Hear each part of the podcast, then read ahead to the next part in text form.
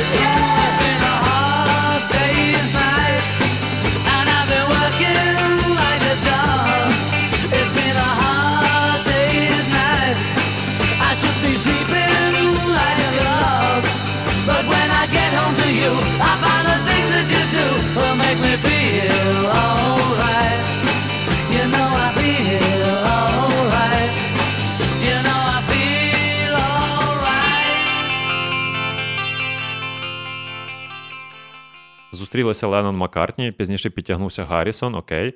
Але от є такий момент далі в їхній історії, про який знають ну, дуже мало людей. Стар до них прийшов Рінго Стар. Він прийшов до них вже буквально перед стартом бітлів, як таких. Ну, типу, перед тим, коли в них лавиною пішла їхня популярність по всьому світі. Коли не вже сформувався певний образ і ось ці жанри. Стар це такий вже фінал, коли вже от крапка поставлена, і це вже Beatles на 100% готові. А до тих пір був такий от крутий чувак, як на мене. Дуже шкода, що обставини склалися інакше, він з ними далі не грав. Звати його Стю. Саткліф. Класний дуже чувак, тому що він своєю появою в гурті е, зробив дуже багато для його розвитку як такого. І коли вони почали свої ці постійні тури до Гамбурга в Німеччину, це там вони найбільше собі популярності і практики набирали, тому що вони там буквально щодня грали і в диких умовах. Там сучасним гуртам, які по папчиках катаються, взагалі немає на що жалітися в порівнянні з тим. От Стю Садкліф в цьому плані дуже багато вніс саме в розвиток гурту і в роботу його. До речі, Садкліф, е, він же ж е, і був автором е, сучасної сучасного назви гурту. Гурту Бітлз від там від біт і бітлі, та, типу жуки, та жуки і, ритми. і ритм, так. І вони спочатку думали, що це за фігня, що це за назва, хто її взагалі зацінить. А потім хоп, і зацінили. Пішло діло. Ну, на початку їхньої кар'єри ось ці менеджери вимагали від них того епатажу, щоб вони якось е, показались, е, показали себе там, що Леннон витворяв зовсім дикі штуки. Не будемо вдаватись деталі, але ледве не бігав у у рожевій білизні по сцені було, було і виступав таке, так. Е, з сідельцем від унітазу замість ажерелья. Ну, Німецька публіка, знаєте, їхні смаки специфічні. Тому то таке діло. Але ще момент, про який також мало хто знає, що от бітли, от думка про бітлів це чувачки, у яких ці зачіски їхні специфічні, там піджачки, гітарки, все все як може бути, і купа фанатів. Але от ті бітли, які були до 62-го року, це чуваки в косухах, в шкірі, не знаю, може навіть трошки з якимись цепами, більше схожі на пізніших панків, пізніших металістів, ніж на тих бітлів, до яких звикли всі потім. Ті бітли класичні, Форімен – це такі хулігани. Особливо Леннон, тому що чувак дійсно ніколи не випускав можливості якусь бійку влізти або там, не знаю, постійно вести себе як мудак. Така в нього фішечка була. Вони грали в Гамбурзі. Потім у них була історія, коли її звідти виперли. Біда була з цим, з Гаррісоном. Він не був повнолітнім. Йому було 17 років. А, їх депортували. Так, так, їх депортували. Вони там дуже на це все ображалися, довго добиралися, і ще й не всі разом. А Садкліф, в нього була така історія що з бітлами в Гамбурзі тусило кілька місцевих е, фотографів. Одна з них Астрід Кірхер. Сатліф і Кірхер вони закохалися. Ну так, він залишився. І з Він одружився з нею. Да, да.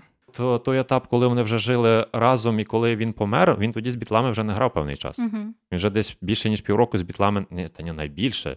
Більше року з бітлами вже взагалі не грав. Він художником був. А, я зустрічав таку штуку, що він потім Леннону писав е, листи доволі великі, там від імені Ісуса. У нього там взагалі щось е, серйозні проблеми з головою були. Who knows? Ну він був да, да. художником, він взагалі був дуже творчою натурою. Певне, що єдиний бітл, який дійсно був дуже творчим. До речі, його Леннон е, запросив. Він тоді отримав за картину 64 фунти е, старлінги, здається, і вони купили гітару. Так, так, так, так. Да. Було таке ж він малював спеціально для того, щоб гурт міг існувати. А ось стосовно дівчини, то здається, саме вона подала ідею, що їм костюми потрібно так. на костюми змінити. Костюми і зачіски. і зачіски це ідея справді Астрід Кірхер повністю. І перші професійні фотки бітлів це також повністю так, її робота. Так, саме ця дівчина. Тому вона також дуже сильно ввійшла в історію гурту. А далі був ще один чувак, якого звати Піт Бест, і це перший їхній постійний барабанщик. Варто згадати, що у них барабанщика інколи взагалі не було. Так, Вони так, так. запрошували там постукати когось Вони... з залу у барабан. Просто... Барабанної установки як такої не було. Розумієш, в чому штука, якщо згадувати коментарі е, самих бітлів про пізніше вже коментарі про Рінго Стара, що, типу, Рінго Стар не найкращий барабанщик в гурті. так само про Піта Беста, тому що він взагалі не був ніяким барабанщиком. Це просто син е, власниці пабу в Ліверпулі, оцієї самої печери, де вони дуже багато тусили. Угу. І вони взяли його в гурт е, здебільшого тільки заради того, щоб мати можливість там виступати. Типу, чувак, окей, давай, чому ні? І мама от е, цього чувака, власниця цього закладу, дуже сильно підтримувала їх, як могла. Вона дуже хотіла, щоб її син став знаменитим музикантом. І тому от така двіжуха почалася, і Піт Бест з ними дуже довго грав. А потім, вже коли в житті бітлів з'явився Брайан Епстайн коли вже пішли професійні записи, от перед першим професійним записом вони зрозуміли, що не можуть вони грати з Пітом Бестом, тому що чувак взагалі не тягне. І вони взяли Рінго Стара, який, до речі, теж не тягнув. На звукозаписах так, в нього так, там так. бували трабли. Його часто міняли, там замість нього якось сесійних музикантів викликали, але то вже пізніша історія. Перш ніж до того доходити, є ще один момент, як е, до Брайана Епстейна дійшло, що треба е, за бітлів взятися. Брайан Епстайн це син е, мігрантів, здається, які почали там робити бізнес в Ліверпулі. І він захотів відкрити свій магазин з е, платівками. Він дуже цим захоплювався, він вірив, що це буде хороший бізнес. Він бачив в себе в голові, мав картину, як то має відбуватися по-справжньому, нормально, адекватно. Е, він, здається, один з перших, хто дозволяв прослуховувати платівки. Типу, не просто прийшов там щось купив і йди звідси, а прийшов, послухав, сподобалось, не сподобалось. Багато людей до нього заходило і питало: а чи є в нього Бітлз? І він казав: Ні, нема. І його зачепило дуже сильно, що він не знає навіть, що це за гурт, хто це такі взагалі. Люди ходять, питають, він не може клієнтам дати те, чого вони хочуть. Він був таким справжнім трушним бізнесменом, який дійсно хотів догодити клієнтам. Він почав шукати, почав розпитувати, е, знайшов ті найперші якісь записи бітлів, права, на які були в когось в гамбурзі. Там він дуже довго це все з'ясовував. Потім самих бітлів знайшов. І от історичний момент він приходить до них в печеру, щоб познайомитись з ними, щоб якось почати говорити про справи і про все інше. Вони його посилають. Вони ж тоді хулігани, все як може бути. До них приходить якийсь е, незрозумілий чувачок, нервується, не може два слова докупи зв'язати, то вони його банально послали. Але Епстейн був впертим, і він приходив ще не раз. І, врешті-решт, вони таки знайшли контакт, змогли зрозуміти одне одного. І от 62-й рік перший професійний запис бітлів у Лондоні. Перш ніж ми продовжимо, думаю, варто послухати ще одну пісню. Цього разу це буде Sun King. Тому слухаємо знову ж таки Quarrymen, їхню чудову пісню Sun King.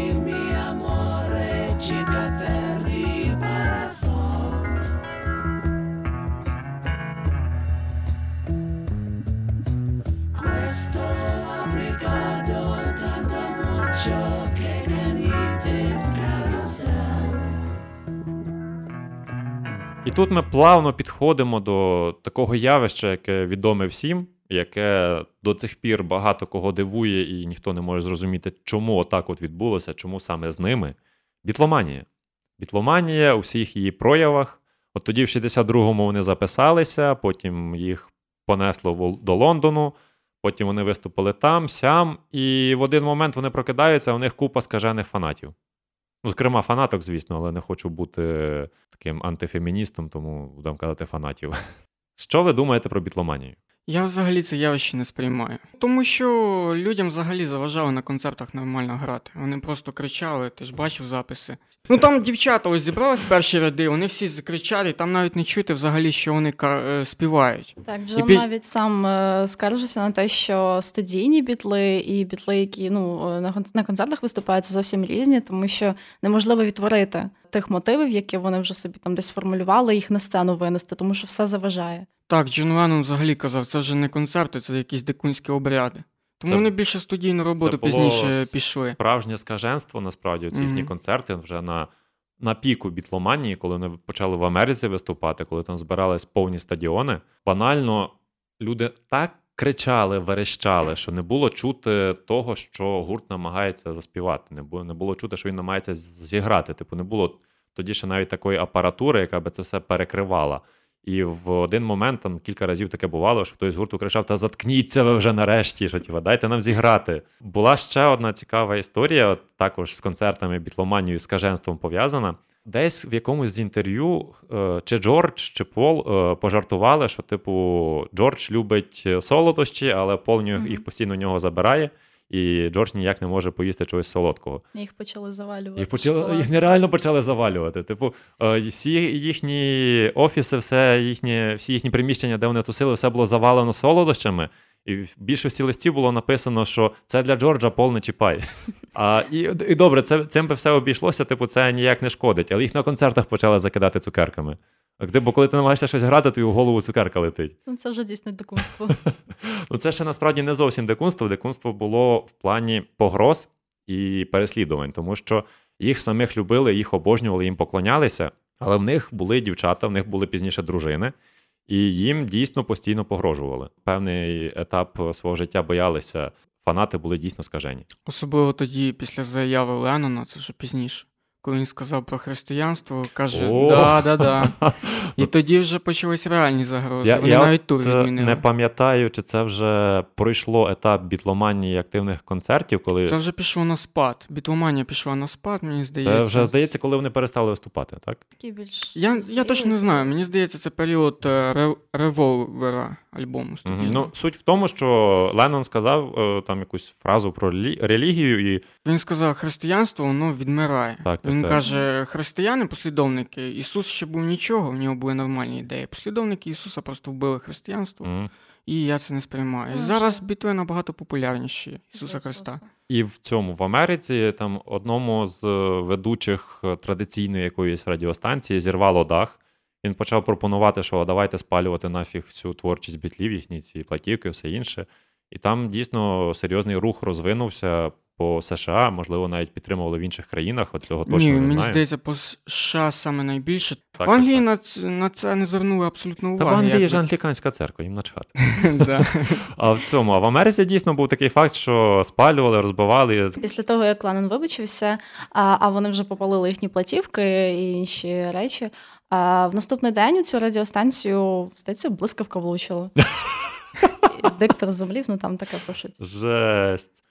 Була бітломанія настільки загальною, потужною і не знаю, всепоглинаючою, що вона навіть була за залізною завісою в Радянському Союзі. Варто згадати момент, ось е, критик, е, російський критик Артемій Троїцький, він казав, якби раніше бітви прийшли, якби прийшли до періоду застою, то б, можливо, такої масової, масового захоплення е, радянською молоддю е, бітлами, можливо, не було. Але припав момент, коли, коли був застой, було все доволі погано, офіційна культура нав'язувала там якісь ці хорові кружки, тому подібне. І молоді це видавалося, знаєш, щось, е, що, е, що ці всі співаки Кобзон тоді, до речі, були. Ой, Ну, воно їм видавалося, як Брежнєв співає. Вони співали як Брежнєв в- на засіданні компартії. І молоді хотілося свободи. І ось з'явилися бі- І тут на зміну Кобзону приходить Бітлз.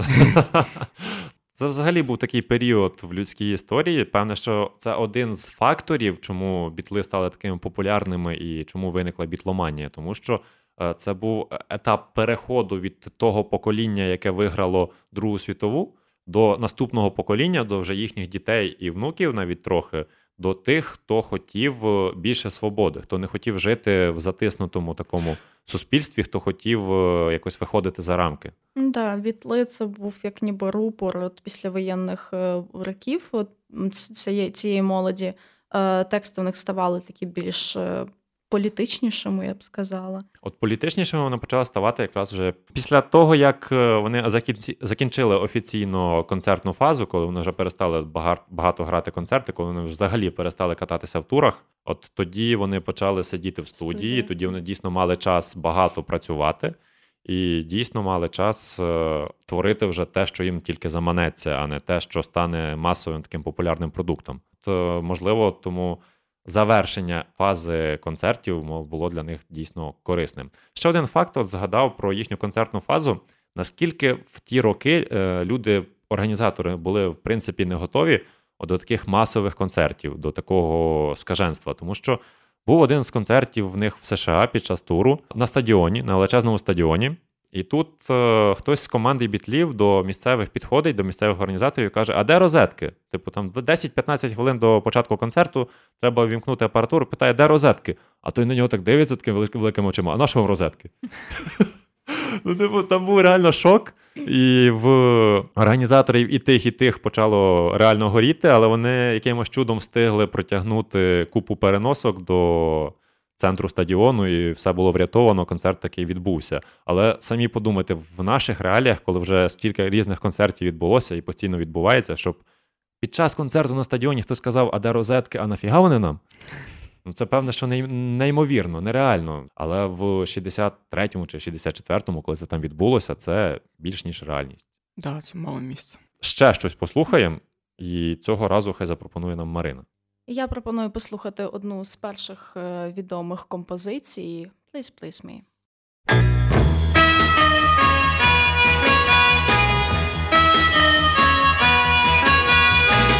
Last night I said these words to my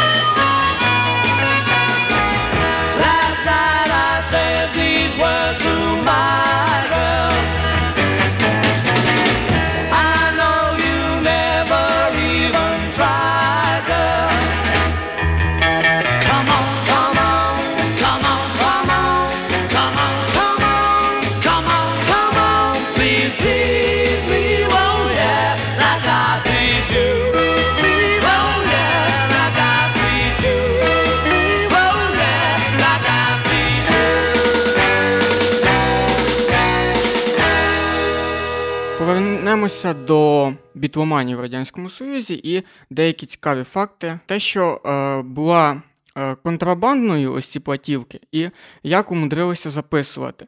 Е, записували на рентгенівських знімках. Ці знімки десь діставали сміттєвих баків, е, великих таких. Е, це зазвичай знімки легень. Вони їх обрізали на спеціальному автоматі і записували ось так. І уявіть.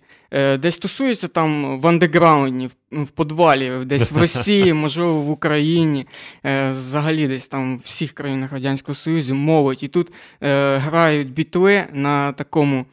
На, чиїхось легенівському да, на чихось легенях. Так і називалася, до речі, музика на кістках. А взагалі, час для бітломанів в Радянському Союзі видався доволі несолодким, на відміну там, від європейських країн, на відміну від Америки, тому що влада забороняла бітлів, поливали їх е, всіляким брудом, і навіть були такі моменти, коли. Молодь ходила на чорний ринок купляти якісь платівки, їх е, облаву влаштовували мінти і потім зістригали їм волосся. М, Да, такі були штуки. Потім вони здалися, тому що що ж таке? Бітли взагалі ж нічого брудного не казали. Це Е. легка музика, це саме легка музика, яку я слухав.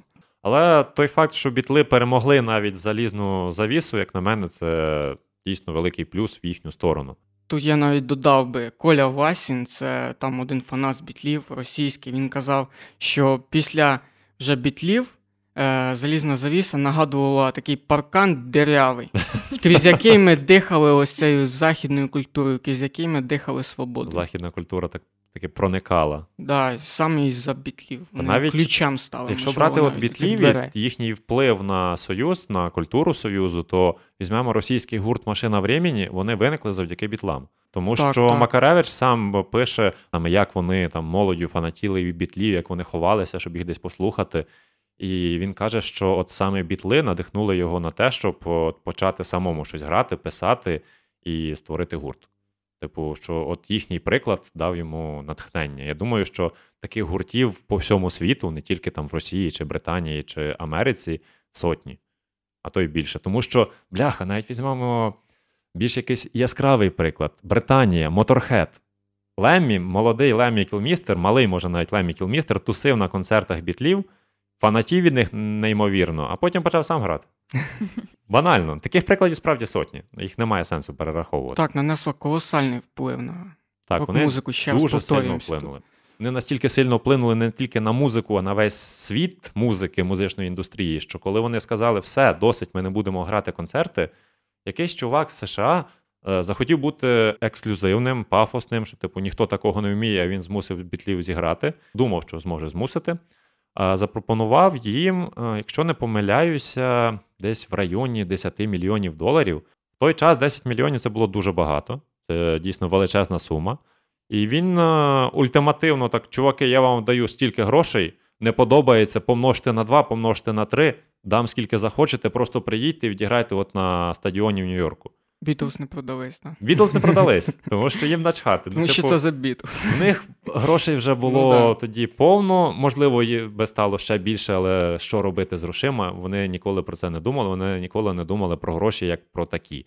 Ну, типу, добре, вони є. Можна будинок купити, можна машину купити. Вони це й робили. Але ніколи не було такого, що вони ганялись за грошима. Навіть от історія про самого Леннона, він ріс разом зі своєю тітонькою, тому що батько покинув сім'ю, та й мати потім звалила. Ну, типу, сім'я розвалилася. І він жив з тітонькою, і вона йому постійно казала, що не, не треба ці пісні писати, вони тобі грошей не принесуть, не треба це нічого грати. Давай будь хорошим хлопчиком, давай вчися. Думай про те, як піти на хорошу роботу там на завод, ще кудись. Думай про те, як заробляти. Він постійно ж зрозуміло її ніколи не слухався. Врешті-решт, коли він вже став відомим, популярним з купою грошей, і все таке, він їй купив будинок. І там, здається, на паркані чи на самому будинку була написана фраза, що не це не, не пиши пісень, бо вони тобі грошей не принесуть. Да, була така історія. От взяв і зробив. От дуже круто. Закінчили вони грати, почали вони більше в студії сидіти. Тут І більш якісніші альбоми. Так. Писати, на мою думку. ну я думаю, що тут всі погодяться, тому що ну перші роботи в них круті, по-своєму круті, тому що вони, вони простенькі, вони масові, вони популярні. Та і... ось цією простотою вони і круті, в принципі. Вони принесли популярність їм. Ну, типу, Так. це частина також тієї бітломанії. І вони почали рости як е, музиканти, як митці. Вони почали думати про те, як їм розвинутись, як їм краще щось подати. І в них моментами це доходило до абсурду, тому що вони в студії над однією піснею могли сидіти тижнями. Їм щось не подобалось, будь-який маленький звук їм не подобається, і вони вже все переробляють. Всю команду звукорежисерів, е, команду помічників, сесійних музикантів, яких часто вони залучали, вони просто виводили, вони нереально їх виводили, щоб от е, все звучало таким, як їм треба.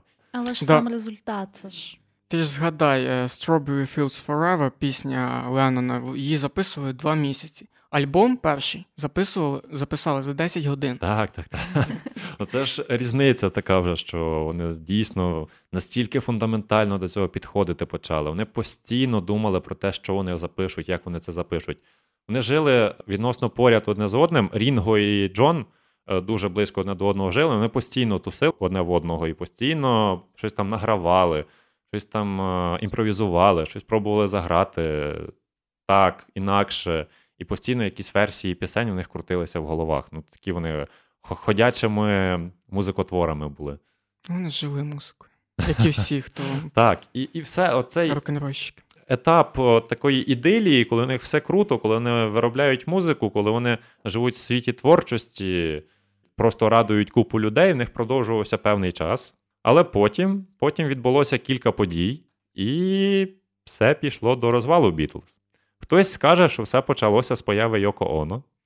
Є дуже багато таких людей, і я також частково цього притримуюся, але я не думаю, що це основна причина. Також конфлікт е, Джон і Пол. Вони постійно, не дивлячись на те, що жили душа в душу, і більшість пісень, ну, всі пісні вони написали разом. Там Джордж і Рінго тільки кілька штук написали.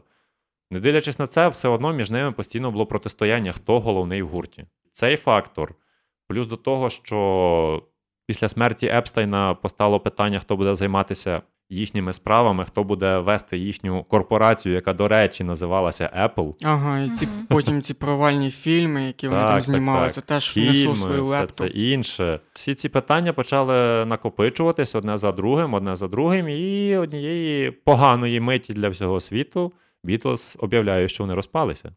Офіційно. Проіснувавши всього 10 років нанесли Ну, Такий насправді вплив. більше, тому що якщо рахувати, можливо, від е, якого зустрічі там... Леннона і цього. І А, ми ж від Маккартні. Кворімена рахуємо. Говоримо. так. Тому що ну, були, був Саткліф, був, був Бест, було купа інших людей, але все-таки вони грали разом, вони були кимось і чимось.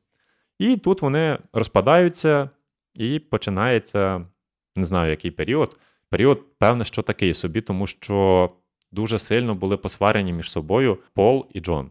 Потім було багато гнівних листів. Ці гнівні листи до цих пір продають на аукціонах за десятки тисяч доларів. Артефакти Бітлз це також окрема взагалі тема, тому що їх досі продають, вони досі десь знаходяться. Це певне, що був кінець епохи, тому що далі пішли вже зовсім інші гурти, які виросли на бітлах, які, можливо, певним чином почали грати зовсім іншу музику. І світ рок-н-ролу знову змінився. Тому А що він став потім панк-рок взагалі Ну. Панк, метал, Да. багато іншого. Ну, світ е, змінився. Епоха Бітлз закінчилася в один прекрасний момент. Перш ніж ми продовжимо далі, знову давайте повернемось до нашого чудового гурту Quarrymen і послухаємо таку їхню хорошу пісню, як Nowhere Man. He's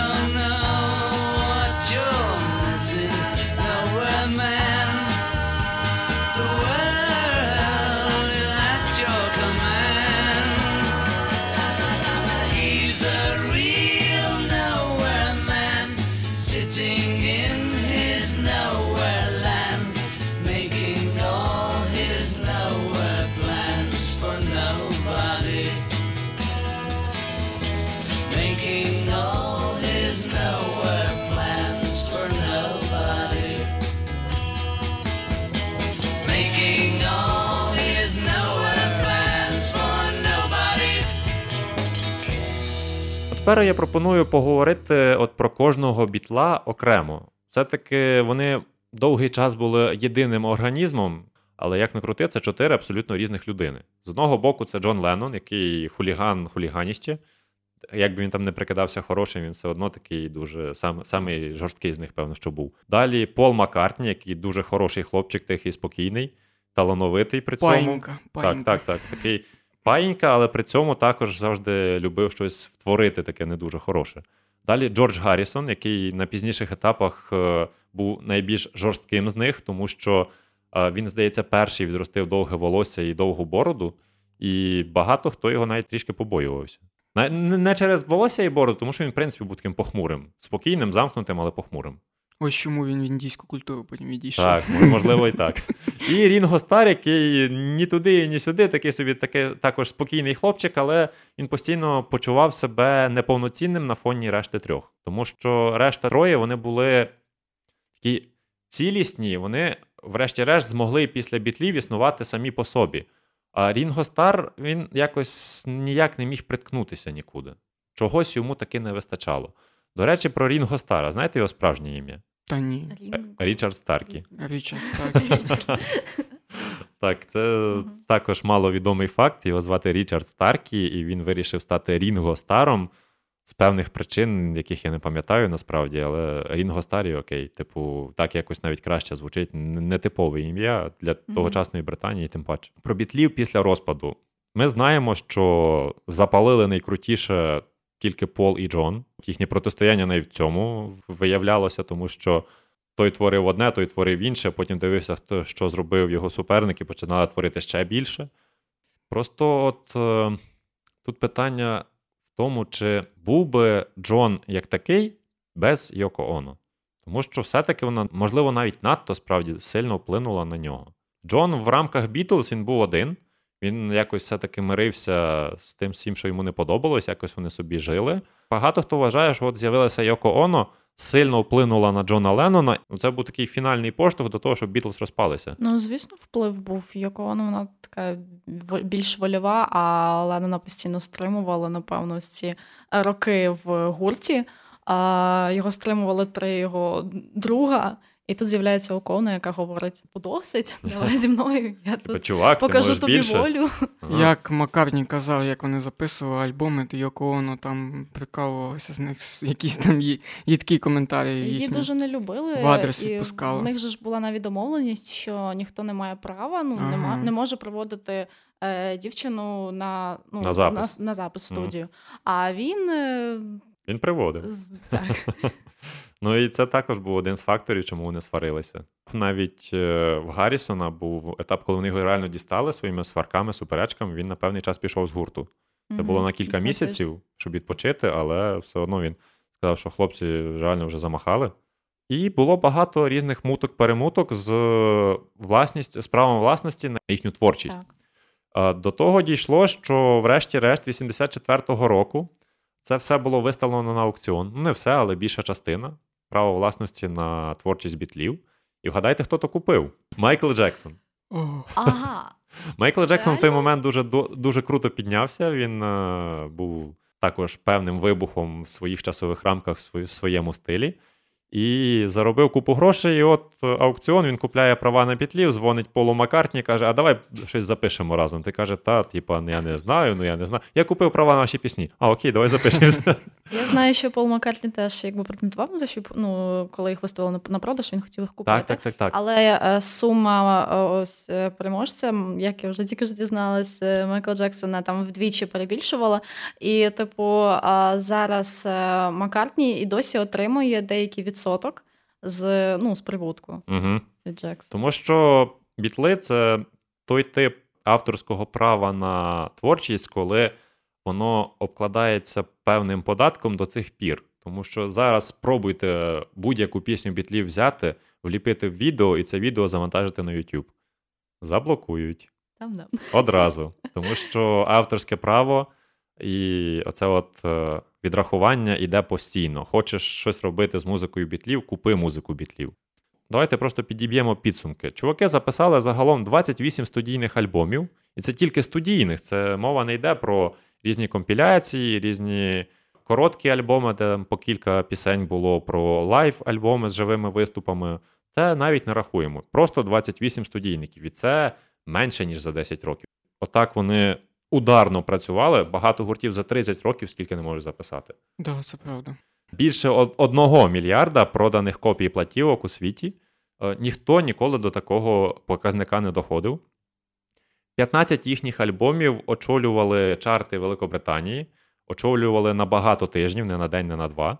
Тобто з цих 28 15 були в неймовірному топі, решта були там десь на других, третіх місцях, і це тільки тому, що вони в той час не розумілися.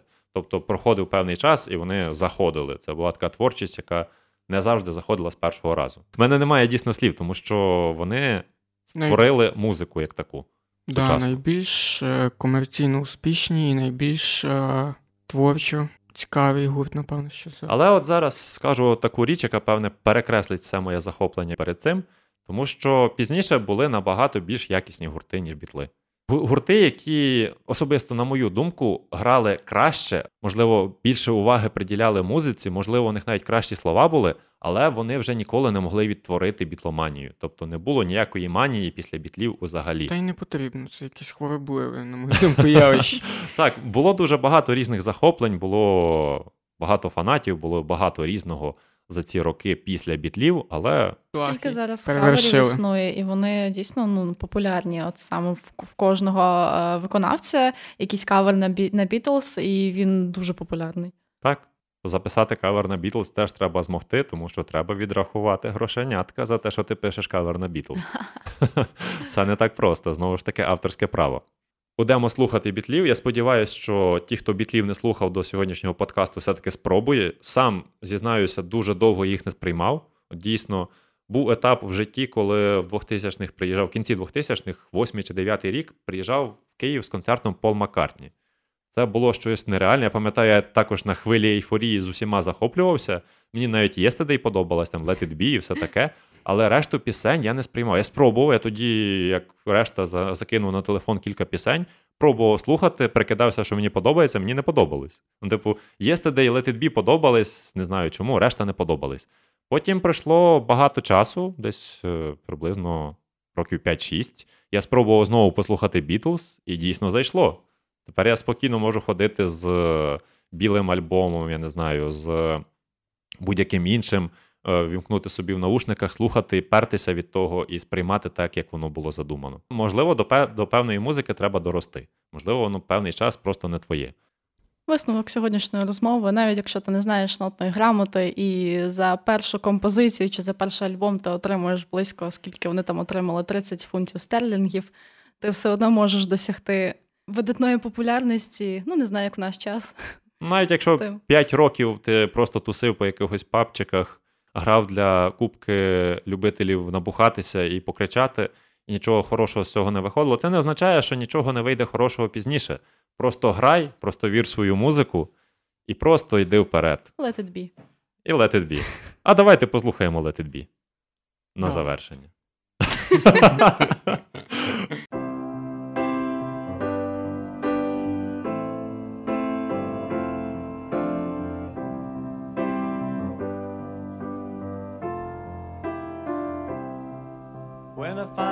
in times of trouble, Mother Mary comes to me, speaking words of wisdom, let it be.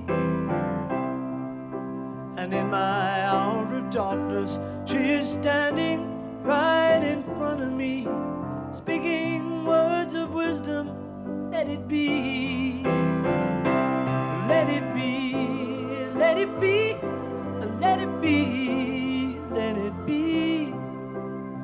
Whisper words of wisdom, let it be. And when the broken hearted people living in the world agree, there will be an answer, let it be. For though they may be parted, there is still a chance that they will see. There will be an answer, let it be.